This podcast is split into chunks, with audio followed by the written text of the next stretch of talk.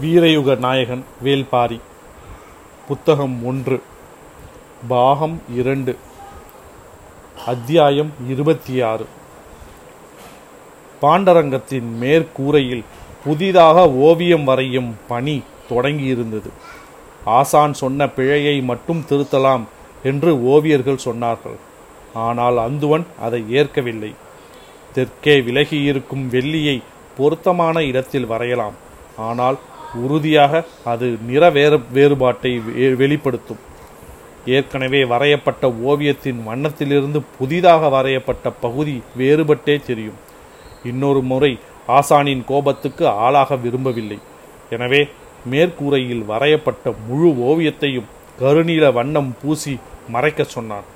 அதன் மீது நான் நாள் மீன்களையும் கோல் மீன்களையும் புதிதாக வரைந்து விடலாம் என சொல்லிவிட்டான். ஓவியர்கள் அந்துவன் சொன்னபடி பணியை தொடங்கினர்.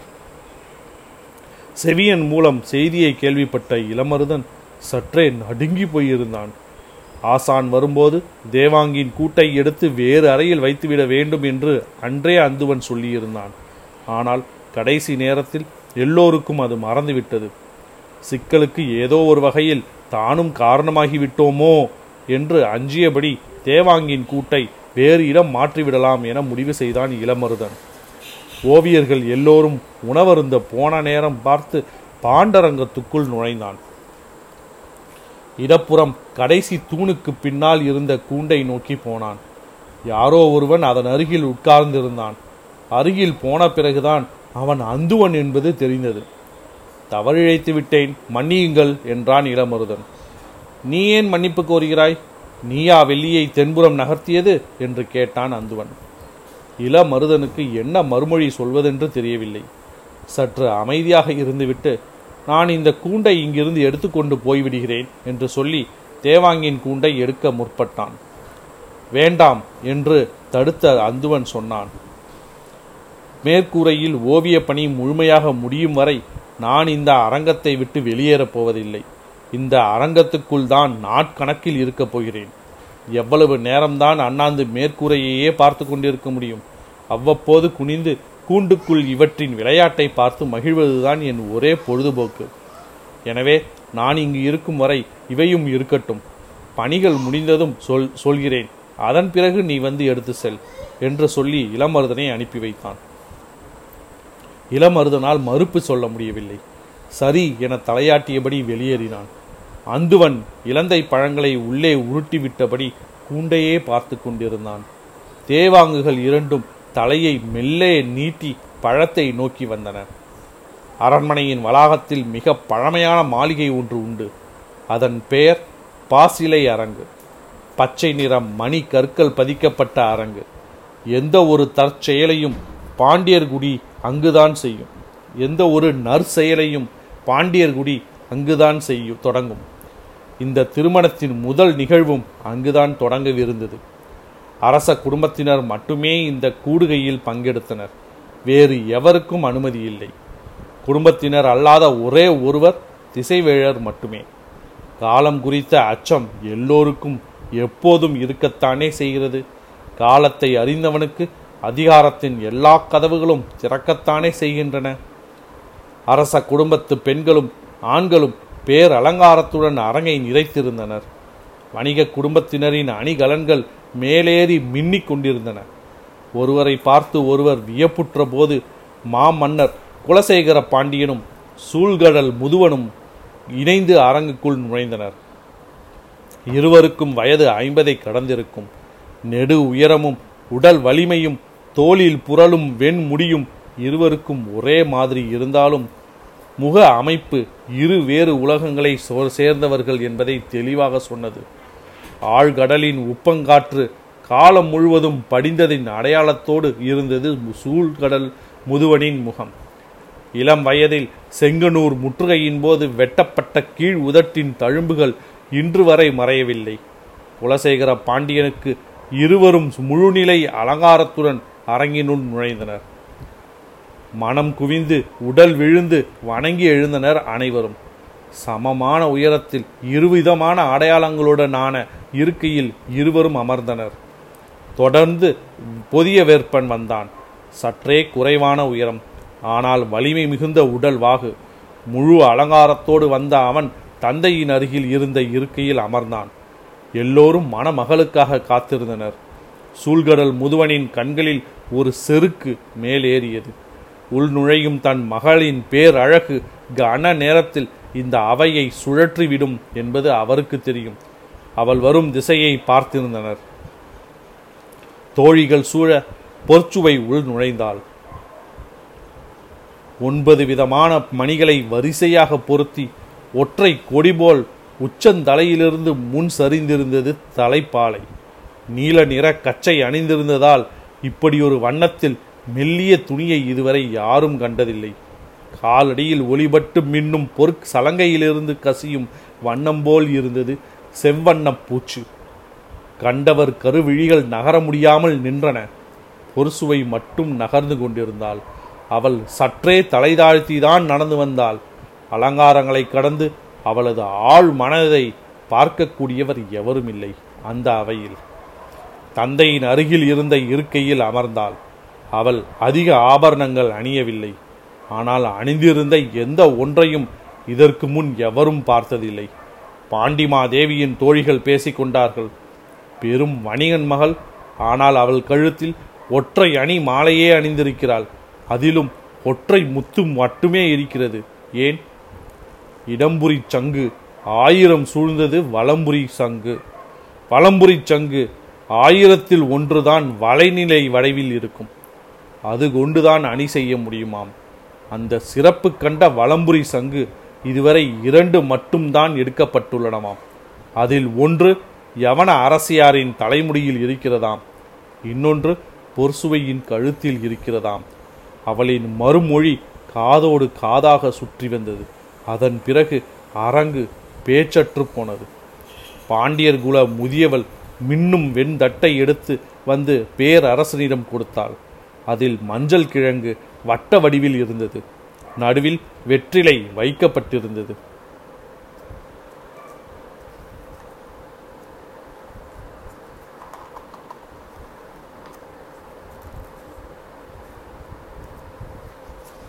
குலசேகர பாண்டியன் அதை சூழ்கடல் முதுவனிடம் வழங்கினான்.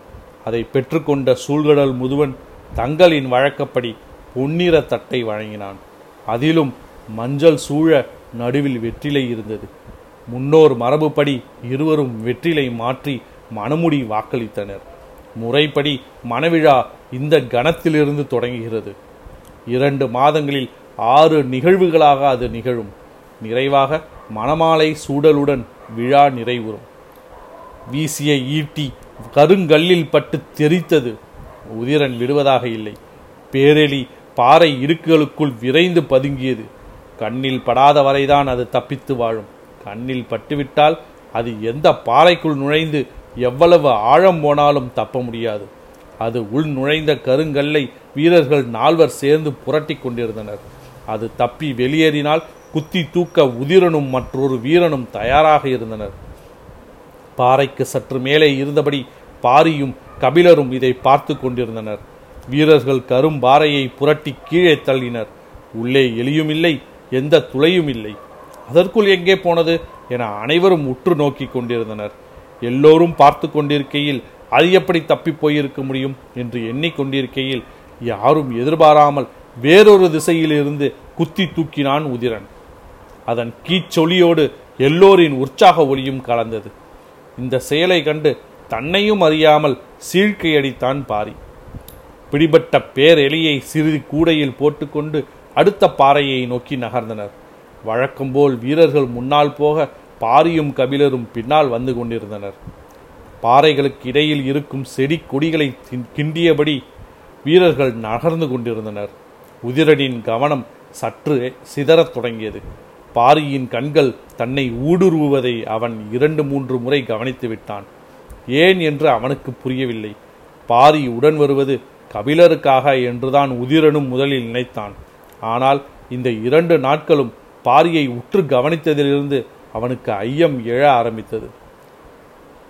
தனது திறனையும் திட்டமிடலையும் ஆராய்வதற்காகத்தான் இது நடந்து கொண்டிருக்கிறதோ என்ற எண்ணம் தோன்றியது. நீலனுக்கு பிறகு கபிலருடன் இருக்கும் பொறுப்பு தனக்கு வழங்கப்பட்டிருக்கிறது. நான் அதற்கு தகுதியானவன் தானா என்று கவனித்து கொண்டிருக்கிறாரா?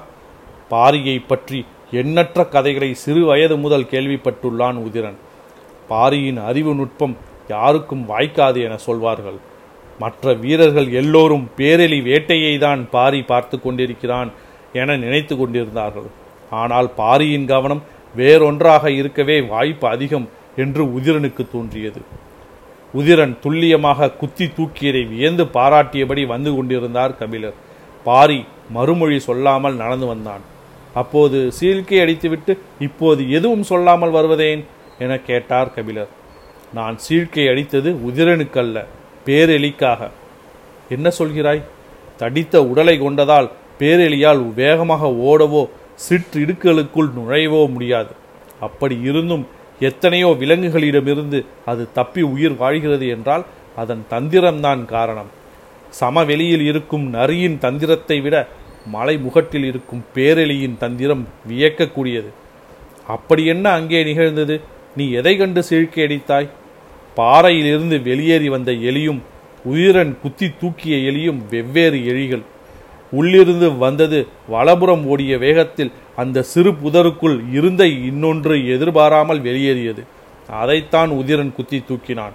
அவனது காலடியின் அருகில்தான் வெளியேறி வந்த எலி பதுங்கியிருந்தது. நீலன் நீ ஏன் அதை தெரிவிக்கவில்லை? அது எனக்கு தப்பித்தலை கற்றுக் கொடுக்கிறது. நான் எப்படி அதை காட்டிக் கொடுப்பேன்? எதிர்பாராத மறுமொழியாக மறுமொழியாக மட்டுமல்ல வேட்டையின் ஒழுங்குக்கு எதிரான மறுமொழியாகவும் இருப்பதாக கபிலருக்கு தோன்றியது. வேட்டைக்கு பொருள் என்ன பாரி? தாக்குதலும் தப்பித்தலும். நீங்கள் எந்த பக்கம் இருந்தும் இந்த விளையாட்டை பார்க்கலாம். நீ எந்த பக்கம் இருந்து இதை பார்த்தாய்? வேட்டையை நான் எப்போதும் தப்பி செல்லும் விலங்கின் பக்கம் இருந்துதான் பார்ப்பேன். இந்த வேட்டையில் உதிரனின் விளையாட்டு வேறு மாதிரி இருக்கிறது. எனவே நான் எந்த பக்கமும் சாராமல் இருக்கிறேன். ஏன் அப்படி? உதிரனின் செய்கை அப்படி. அவன் வேண்டுமென்றே தப்பிக்க முடியாத பேரெலியாக பார்த்து வேட்டையாடுகிறான்.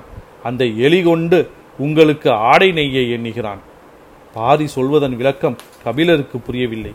தப்பிக்க முடியாத பேரெலியை கொண்டு மட்டும் ஆடை நெய்வதன் பொருள் என்ன? புரியவில்லையா? என்றென்றும் உங்களை பரம்பு நாட்டிலே வைத்து கொள்ள வேண்டும் என்பதுதான் சொல்லிவிட்டு பாரி நடந்து கொண்டிருந்தான். கபிலர் அப்படியே நின்றுவிட்டார் ஒரு கணம் கழித்து கேட்டார் நீங்கள் இருவரும் என்னை தான் வேட்டையாடி கொண்டிருக்கிறீர்களா? நிச்சயம் இல்லை என்று சொன்ன பாரி சற்றே இடைவேளை விட்டு சொன்னான். பிடிபட்ட பிறகு எவராவது வேட்டையாடுவார்களா?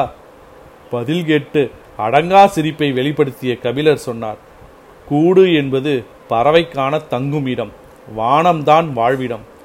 உண்மைதான் ஒரு நாள் உங்களின் வானமே நாங்களாக விரிந்திருப்போம். பாரியின் தோழமை எல்லை கடந்து விரிந்து கொண்டிருந்தது. மலையின் கீழ் திசையில் ஊசி புகை மேல் எழுந்து வந்து கொண்டிருந்தது. வேட்டையாடி கொண்டிருந்தவர்கள் பாறையின் இடப்புறம் இருந்ததால் அதை பார்க்கவில்லை. பாறையின் மேலே பாரி நின்றதால் அதை பார்த்தான். அந்த திசை நோக்கி அப்படியே நின்றான். அதை கவனித்தபடி கபிலரும் நின்றார். மிக தொலைவில் கீழ்காட்டின் நடுவில் இருந்து ஊசி போல் மெல்லிய புகை மேல் நோக்கி போய்க் கொண்டிருந்தது. காற்று வீசவில்லை என்பதால் புகை கலையாமல் உச்சிக்கு போனது. உற்று பார்த்து கொண்டிருந்த பாரியை பார்த்து கபிலர் கேட்டார் என்ன அது? காட்டுக்கின் ஊடிலே ஊடே இருந்து? புகை வர காரணம் என்ன?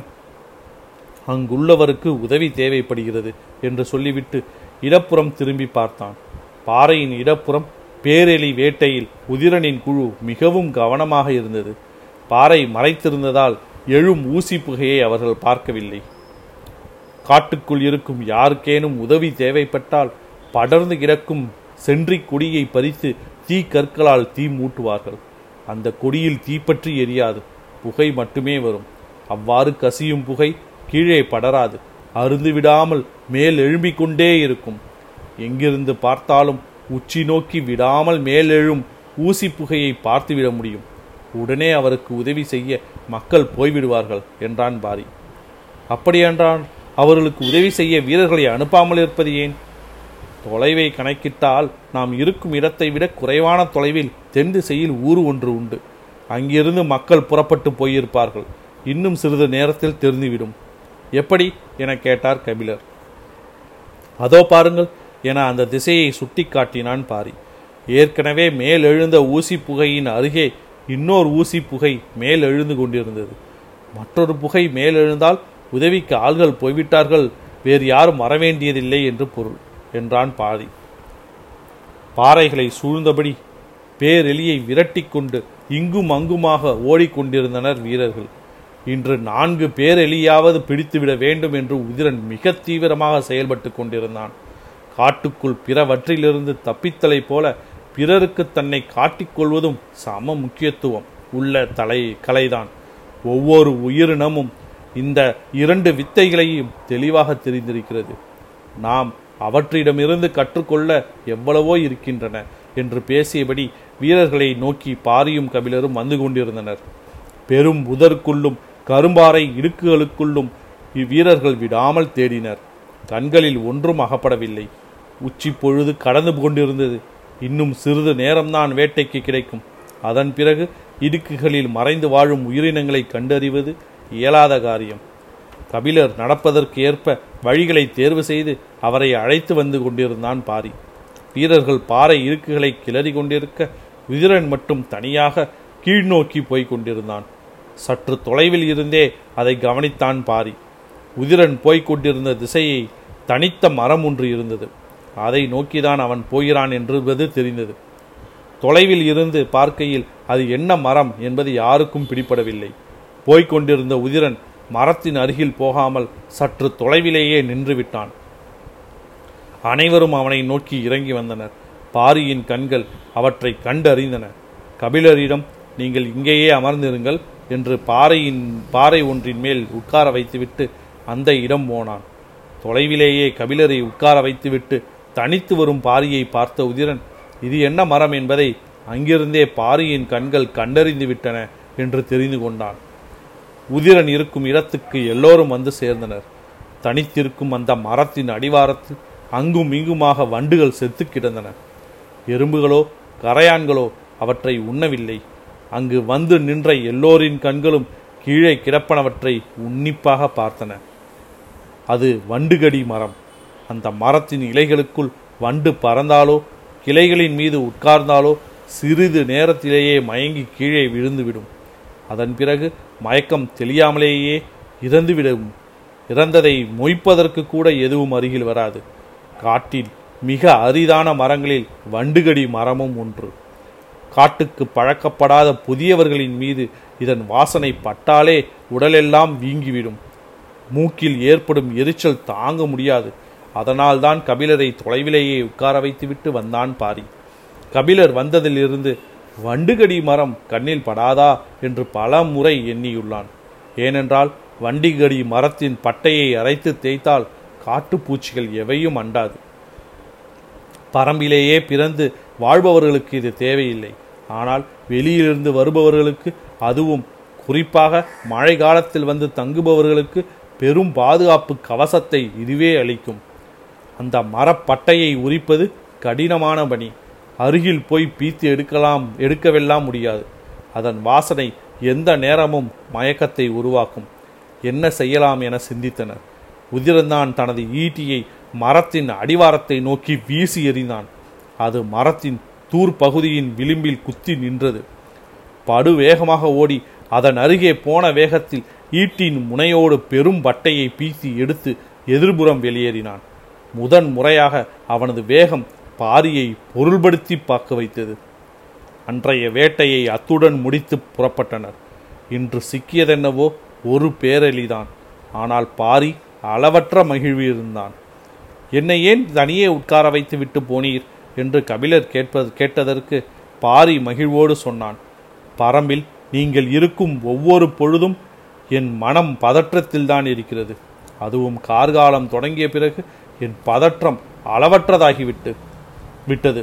எண்ணற்ற பூச்சிகள் உயிர் இனங்கள் வாழும் இந்த காட்டில் கண்ணுக்கு தெரியாத சிறு பூச்சி கூட பெரும் நஞ்சை உட்செலுத்திவிடும். அதன் பிறகு நஞ்சுமுறி கொடுக்கும் வரை உங்களின் உடல் அதை தாங்குமா என்பது தெரியாது. எனவே என் பதற்றம் அதிகமாகிக் கொண்டேதான் இருந்தது. வண்டுகடி மரப்பட்டையை அரைத்து உடலெங்கும் தேய்த்துவிட்டால் பிறகு எந்த ஒரு பூச்சியும் உங்களை அண்டாது. அதனால்தான் இந்த மரம் கண்ணில் படாதா என்று காத்திருந்தேன். உதிரன் கண்டறிந்து விட்டான் என சொல்லி மகிழ்வோடு கபிலரை அழைத்து வந்தான் பாரி. நான் பரம்புக்கு வந்து இத்தனை நாட்களாகிவிட்டன இன்னும் என்னை ஆயத்தப்படுத்தும் வேலை முடியவில்லை போலும். சிரித்துக்கொண்டே பாரி சொன்னான் வந்து செல்பவர்களுக்கு இவ்வளவு தேவையில்லை வந்தவர்களுக்கு மட்டும்தான் இவ்வளவும் தேவை. மறுமொழிக்குள்ளிருக்கும் சூட்சமும் கபிலருக்கு புரிந்தது. வேட்டை இன்னும் முடியவில்லையா? என கேட்ட கபிலர் இந்த வேட்டையில் நீ எந்த பக்கமும் சாராமல் இருப்பதாக சொன்னாய். ஆனால் உன் மகிழ்வு வேட்டையாடுபவனின் மனநிலையை நீ சார்ந்து விட்டதாக சொல்கிறது. ஆம் அளவற்ற மகிழ்வின் மூலம் என்னை உங்களுக்கு காட்டிக் கொடுக்கிறேன். அதன் மூலமே என் எண்ணத்தை வெளிப்படுத்தி விடுகிறேன் அல்லவா? பாரியின் ஒவ்வொரு சொல்லும் செயலும் கபிலரின் மீதான பேரன்பை கொட்டி தீர்த்தன. இருவரும் சிறிது நேரம் பேசிக்கொள்ளவில்லை. ஆனால் ஆழ்மன உரையாடல் நின்றபாடில்லை. மனதை இந்த எண்ணங்களிலிருந்து வேறொன்றுக்கு அழைத்து செல்ல வேண்டும் என்று கபிலருக்கு தோன்றியது. அமைதியை கலைத்து பாரியிடம் கேட்டார். அன்றொரு நாள் உன் முற்பாட்டன் ஒருவன் திரையர் பெண்ணை மணந்தான் என்று கூறினாய். அதை பற்றி பின்னர் பேசுவோம் என்றாயே யார் அந்த திரையர்கள்? கபிலரின் கேள்வி பாரிக்கு வியப்பை ஏற்படுத்தியது. நீங்கள் திரையர்களை அறிந்ததில்லையா? இல்லை அவர்கள் குலம்தானே வெற்றியை வெற்றிலையை முதன் முதலாக கண்டறிந்தது. இந்த மலைத்தொடரின் மாவீரர்கள் என்றால் அது அவர்கள்தானே? வெண்ணிற தட்டையும் பொன்னிற தட்டையும் மாற்றிக்கொண்ட குலசேகர பாண்டியனின் சூ பாண்டியனும் சூழ்குடல் முதுவனும் மாற்றப்பட்ட தட்டுகளில் இருந்த வெற்றிலையை எடுத்து மெல்லத் தொடங்கினர். வெற்றிலையை மென்ற இருவர் நாவிலும் அதன் சாறு ஊறிப் பரவியது. வெற்றிலையை கண்டறிந்த மாவீரர்களான திரையர்களின் கதை பாரியின் நாவெங்கும் பொங்கி வந் வெளிவந்தது.